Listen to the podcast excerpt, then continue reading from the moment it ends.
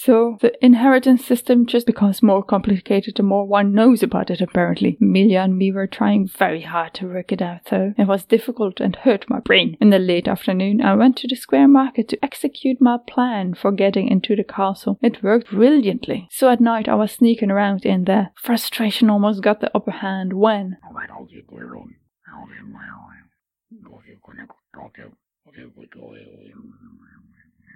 This is Nidak, my adventure, written down in a better way than I can tell it.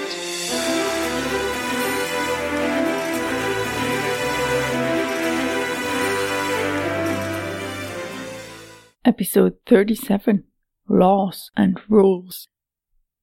It made sense in Nedak's head, and even more so as he explained it to Melia. No one else could have any of the lines but members of the Isho family. Nedak didn't have siblings. Kardec and didn't have children if they hadn't lied about it. Theoretically, Yodak could have had children after his disappearance, but that was a detail Nedak ignored for now. The male voice from the cave spoke about Not taking the effort of transporting the slurp. Better to preserve the power. And said Hold on. There had been no other way to enter or exit the cave. He must have been talking about skipping. The man's voice, the one the woman had referred to as Clapper, had to be Yodak. Your uncle tried to kill you. Melia looked sad when she asked her question. I. Yes, I suppose he did. The day before, Nedak had given Amelia a brief summary of the events which led to her appearance in the mansion. It doesn't make sense, though, does it? If he works now for the same order who wants to kill me because they want the power, why didn't he remain on the throne? He could have had all of the squares, triangles, and lines years ago. And if he had kids then, the first one would have inherited it all when turning 28. Even if he hadn't had the throne, wouldn't it happen anyway? Or would that depend on when I was born? This whole inheritance system is too complicated. It most certainly is. But I do not believe it matters right now. What matters is that you are the current real heir, and they, whomever they are, do not want that. Are we still doing the plan as we have decided last night? It was very late, and we did not know all the details. Nedak smiled. She liked this woman. Fluetza, her real name was Fluetza. Much better as an active part of the team than servant. It somewhat relieved the pressure Nedak felt on her shoulders. Yes, still the same. It's crazy, but I like it. It will work. Knowing that one of my enemies is my uncle doesn't change anything.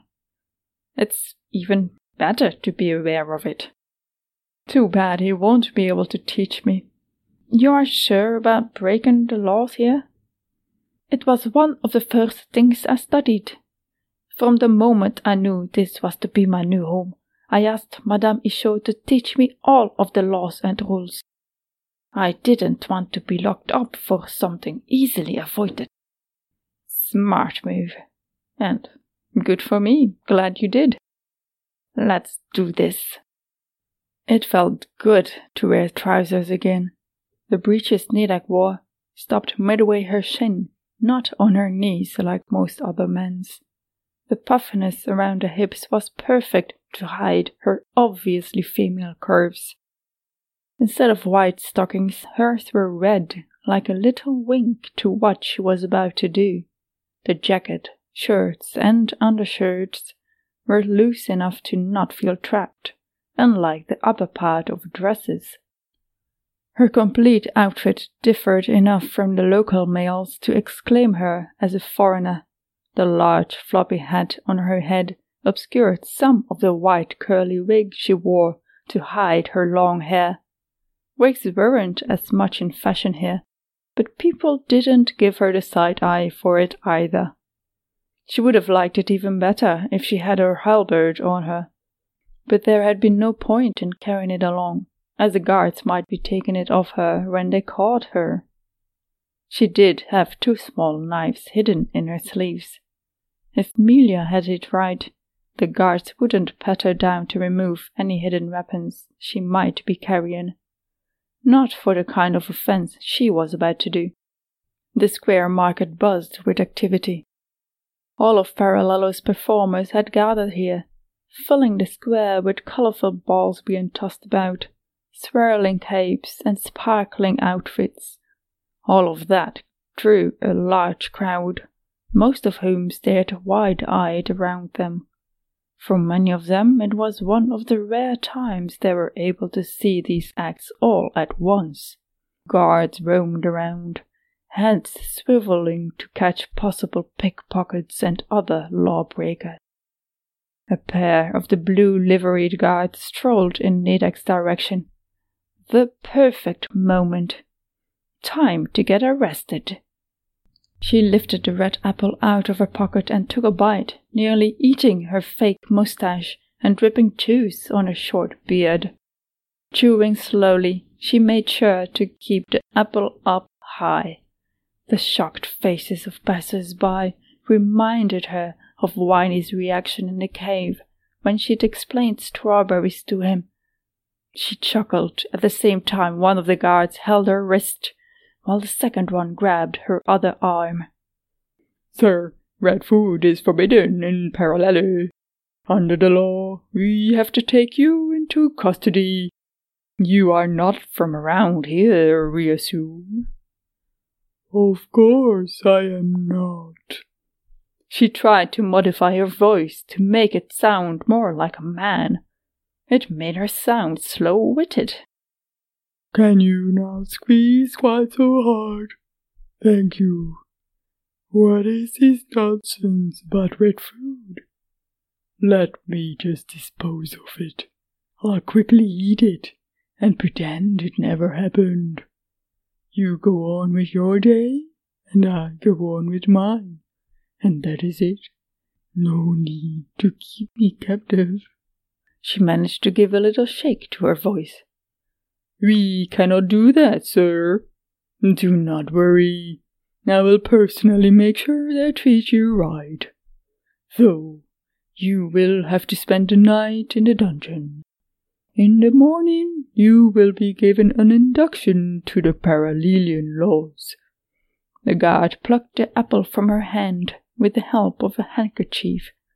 Nedek almost snorted at his unwillingness to touch the apple. Ridiculous! This is preposterous, Nedek exclaimed. You are locking me up for eating an apple. How was I to know of such a rule? Can I not be left free with the promise of going to that induction in the morning? Please, sir, let us not make this difficult.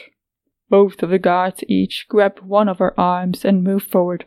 If you do not cooperate, we shall have to manacle you. The law is the same for everyone else. Do not worry, you will get one of the better dungeon rooms. Do you have any relatives here with you who may need to be notified for your absence? Nedek pulled her arms out of the guard's grips, putting on the most gruffest face she could.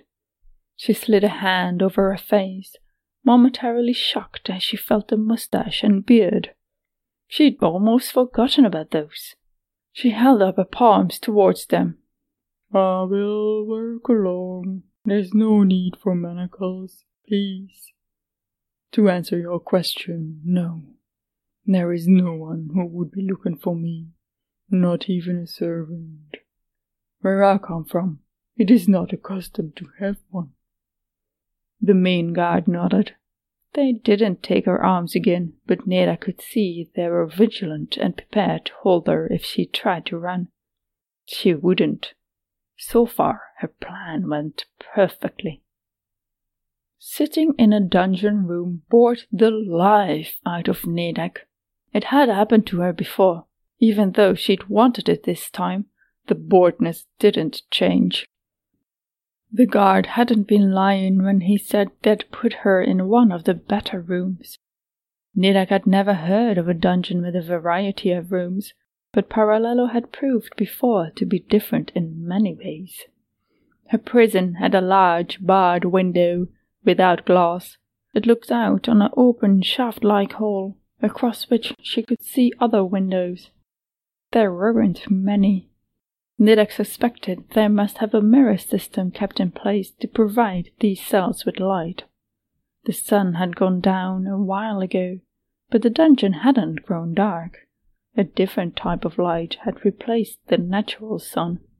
It wasn't bright, but enough to prevent prisoners from sitting in the complete dark. Nidak had tried to look up and down the circular hall. It hadn't worked. Extensions above and below her window prevented her from seeing much. It didn't matter. She sat down on her bed. It wasn't merely a hard wooden plank like her previous dungeon experiences. This one had a soft stuffing on top, almost like a proper mattress, and sufficient blankets to keep her warm. There was a small chest high wall, hiding the chamber pot from the prison bars. It was the only place for privacy. Footsteps echoed, the sound getting stronger with each step. Nidak flipped the sheets open and got herself busy fluffing the pillows. They didn't fluff. She kept her facial expression indignant and frustrated. Two guards passed by, shining their lantern light briefly in her cell before continuing on. She heard them laugh about silly foreigner nobles who don't know the local laws. Before their voices faded away, one of them dropped the word Gorwag Nidak strained her ears, but couldn't hear more of what they said. Perhaps she should have been paying more attention to what they've been saying, instead of giving all her focus to undressing and stuffing her clothes underneath the bed sheets. The man's outfit she'd been wearing, including the hat and wig, hadn't only been chosen because it proclaimed her as an obvious outsider and disguised her as a man. It had also been chosen be- it had also been chosen because of its bulkiness, perfect to use as a pretend sleeping form, not to mention the ability to wear other clothes underneath. When she was satisfied with the outline of a supposed figure under the sheets, she remembered the fake beard and moustache. Snorting quietly, she pulled those off, hiding them under the sheets too. She checked the hallway. No one there.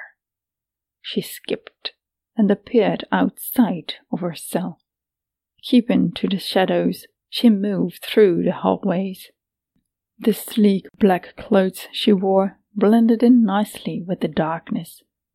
The hallways seemed to go in a circle, following the central shaft around which the cells were built. Most of them were empty. She returned to her own cell but that wasn't on this level. Time to look further. An hour later, frustration overwhelmed every other emotion. She hadn't found even a clue of where Patat was kept. By then, she was sure she'd been in about every corner of the dungeons. She suspected there were some deeper parts of the dungeons, but she doubted Patat would be there. She tried following the guides for a while, hoping for a hint. The only thing that accomplished had been near discovery when they'd unexpectedly turned and she had to skip away in a hurry. Sighing, she left the dungeons and headed into the castle. Perhaps they'd put him up as a display somewhere. Stalking around the richly carpeted corridors, she lost track of where she was. The castle's halls were like a labyrinth. She froze. Voices. She sneaked closer. The sounds were coming from behind double doors, one ajar. She popped her head through and almost choked. There was Patat in a cage in the middle of what Neda guessed as a throne room, with the presence of a large throne on a dais. In front of Patat, an old man of average height paced up and down. Except for an eye patch, he didn't have many special features. The large hall reverberated enough for Nadek to clearly hear both of their words. When the man spoke next, he gestured wildly with his hands, giving Nadek another feature of recognition. He missed several fingers. But that didn't cause her gasp. She recognized his voice and manner of speech. Her uncle. You have been listening to Nedek, Chapter 37 Laws and Rules, narrated, adventured, and lived through by myself, Nedek, written in a better way than I can tell it by Astrid Jeff. Don't go just yet. We've got bloopers coming up. Find us on Twitter at Astrid Jeff and at Nedek and Kitty. There had been no other way to enter or exit the day before. This whole area. It somewhat relieved the pressure Nedek felt on her surface. It somewhat relieved the pressure Nedek felt on her surface. Fuck me. It felt good to. Are you knocking? Oh. Yes? Okay, go ahead. I'll just wait. Her complete outfit differed enough from the local males to explain. Her complete outfit differed. Differed? Is it differed or deferred? Her complete outfit differed enough from the local males to exclaim her. I don't know what it is. Differed or deferred? Oh, Internet University. No, no, not deferred. I need to know deferred, not deferred. Is it deferred then? Bloody hell. Yeah, pronunciation. Different. What? Different. What? Different. That doesn't even make any sense. Different. Deferred. Fuck that. That's not it. What about this one? Deferred. Deferred. Wait, Deferred. Deferred. that's not. Deferred. That's just a different word. Fuck Deferred. you. Well, seems. It seems. I won't know. Different. What is that? Different. Deferred? Deferred. Different. That's differed. Deferred. Different. Deferred. Fuck's sake, I don't know. Different. Alright, so what, did, what should I do? I guess I should try not to go with deferred because deferred is not deferred. I guess deferred? Deferred? Let's go for that. Okay, sweet. But there had been no point in carrying it along, as the guards might be taking it off her when they caught her. And they caught, caught her. But there had been no point in carrying it along. What? Alone? She lifted the red apple out of her pocket and took a bite, nearly eating. she held up her pal. The guard hadn't been lying when he, lying. the guard hadn't been lying when they said what? What am I doing? It was the only prey. The fuck am I doing? Not to mention the ability. The, the sleek black clothes he wore. It didn't even make sense with the presence of a large throne on a dais, with the presence of a large di- with the presence of a large throne on a dais. Oh shit! How do you pronounce that? Dais, dais, dais, dais. Why is everything so difficult? Dais, Dais. dais. Okay, Dais. dais. Okay, dais. Sounds so strange. What a strange word. Anyways, sweet.